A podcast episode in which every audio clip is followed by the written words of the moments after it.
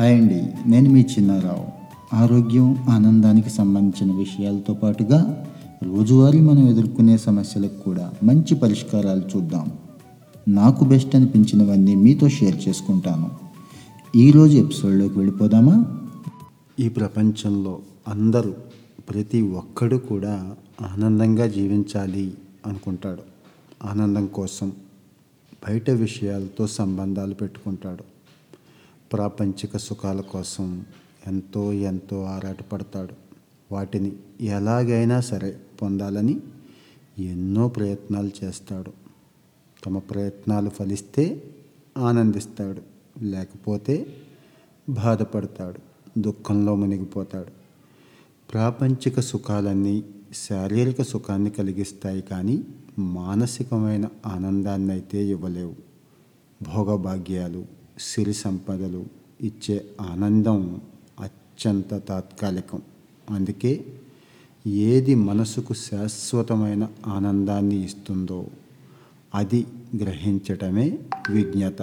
వీరినే విజ్ఞులు అని అంటారు అధికారం ధనం ఆడంబరమైన జీవితం మనసుకి ఆనందం కలిగిస్తాయని కొందరు అపోహపడతారు. అపోహపడ్డమే కాదు చాలామంది బలంగా నమ్ముతారు.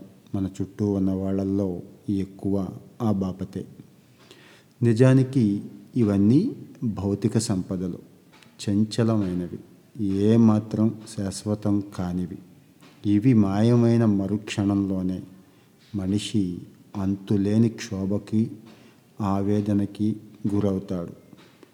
స్వచ్ఛమైన శాశ్వతమైన ఆనందం పొందాలంటే మనిషి అల్ప సంతోషాన్ని అలవాటు చేసుకోవాలండి. నిజమే. మనిషి అల్ప సంతోషిగా బతకటాన్ని నేర్చుకోవాలి. కోరికలని అదుపు చేసుకొని ఉన్న దాంట్లో సంతృప్తిగా జీవించాలి. ఏ సమయంలో ఏది లభ్యమైతే దానితోనే తృప్తి పడాలి. అటువంటి అల్ప సంతోషణ భావన ఇక్కడ అవసరం. ఇది కష్టమైనదేమీ కాదు. కాస్త అభ్యాసం చేస్తే సాధ్యపడుతుంది. అదే ఆనంద సిద్ధి అని పండితులు చెప్తున్నారు. తామర పువ్వు మురుగులో ఉన్న మట్టి అంటకుండా స్వచ్ఛంగా ఉంటుంది.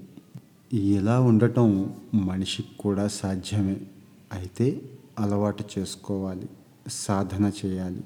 మనిషి కూడా గతం గురించి ఆలోచించకుండా భవిష్యత్తు గురించి ఆందోళన పడకుండా నిర్మలమైన మనసుతో ఉండాలి. అప్పుడే అతడు వర్తమానంలో ప్రతి క్షణాన్ని ఆనందంగా ఆస్వాదించగలుగుతాడు. పరిమితమే అయినప్పటికీ నది నీరు ప్రవాహంగా మారి సర్వ ప్రాణులకి ఉపయోగపడుతుంది. మనిషి తనకు కలిగిన సంపదను సద్వినియోగం చేస్తేనే అసలైన ఆనందాన్ని పొందుతాడు.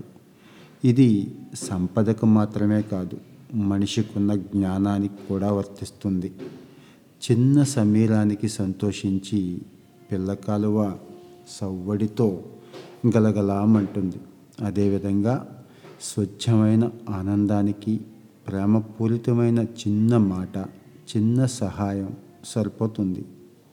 ఆనందం అనేది ఆహ్లాదకరమైన అద్భుతమైన మానసిక స్థితి. ఎటువంటి షరతులు లేని ప్రేమ ఉన్నప్పుడు మాత్రమే ఇలాంటి ఆనందాలు సాధ్యపడతాయి. పువ్వుల స్వచ్ఛంగా మేఘంలా నిర్మలంగా నదిలా ఉత్సాహంలా ఉన్న మనిషి నిరంతరం ఆనందాన్ని పొందుతాడు.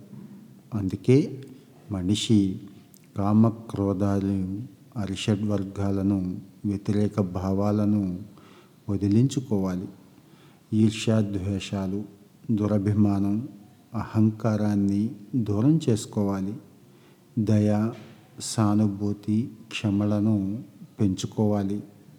అంతేకాకుండా వాక్శుద్ధి మనశ్శుద్ధి క్రియాశుద్ధి శరీర శుద్ధికి అత్యంత ప్రాధాన్యత ఇవ్వాలి.